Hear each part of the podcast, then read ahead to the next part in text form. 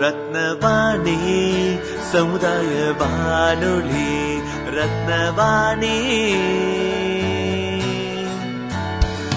உங்க பிரச்சனைய இது சொல்லுங்க தீர்வையுடனே கேளுங்க வெளியே வந்து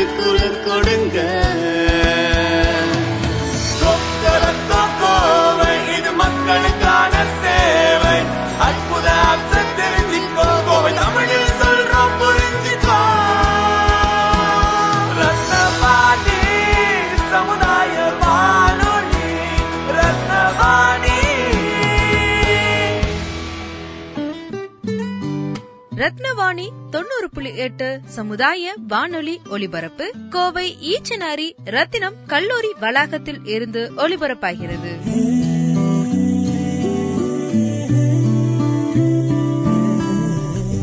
போத்தனூர் அம்மன் புதூரிலிருந்து ஏ. பாருக் பாஷா பேசுகிறேன். பொதுவாக அனைத்து சமயங்களிலும் உலக மக்கள் வழி தவறி நெறி மாறி செல்லும் போதெல்லாம் சன்மார்க்கத்தை விட்டு துன்மார்க்கத்துக்கு விலகிச் செல்லும் போதெல்லாம் மகான்கள் தூதுவர்கள் அஹ், தீர்க்கதரிசிகள் தோன்றி அவர்களை வழி நடத்துவது உண்டு. அந்த வகையில் இஸ்லாமிய வரலாற்றில் ஒரு லட்சத்தி இருபத்தி நாலாயிரம் நபிமார்கள் உலகுக்கு அனுப்பப்பட்டனர். அவர்களில் நான்கு நான்கு பேர்களுக்கு மட்டுமே வேதங்கள் அருளப்பட்டன.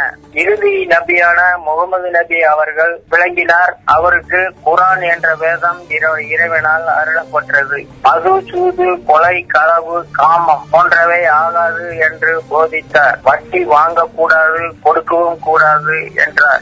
விதவைகள் மறுமணத்தை ஆதரித்தார். மரணத்தினை வாங்கவும் கூடாது கொடுக்கவும் கூடாது என்றார். அத்தோடு உரிய பொருளை கொடுத்து திருமணம் செய்து கொள்ள வற்புறுத்தினார். நாம் பேசுகிற அன்பு அருள் கிருபை கருணை என்பவற்றுக்கெல்லாம் எடுத்துக்காட்டாய் விளங்கினார். இவரது தந்தையாரின் பெயர் அப்துல்லா என்பதாகும். இவர் தாயாரின் பெயர் ஆமினா என்பதாகும். இவர் இளம் வயதிலேயே தாய் தந்தையை இழந்தார். அலிமா என்பவர்களின் பால் குடித்து வளர்ந்தார்.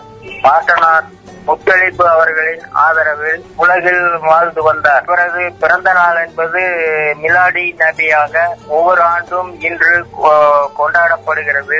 இந்த நேரத்தில் நமது தமிழ்நாடு மிக இக்கட்டான சூழ்நிலையில் ஈகை கொடை தர்மம் போன்றவற்றை வலியுறுத்தி போதித்து வந்த நபிகளின் வழியில் நம் எல்லோரும் இயன்றவரை பொருள் உதவியும் இதர உதவிகளையும் செய்து அவர்களை கரை சேர்க்க வேண்டுவதோடு எல்லாம் வல்ல இறைவனின் அருளும் ஆசியும் அனைத்து பேர்களுக்கும் கிடைக்க நான் எல்லாம் வல்ல இறைவனை வேண்டிக் கொள்கிறேன். வாழ்க வளமுடன் வாழ்க வல்ல வையகம் வணக்கம்.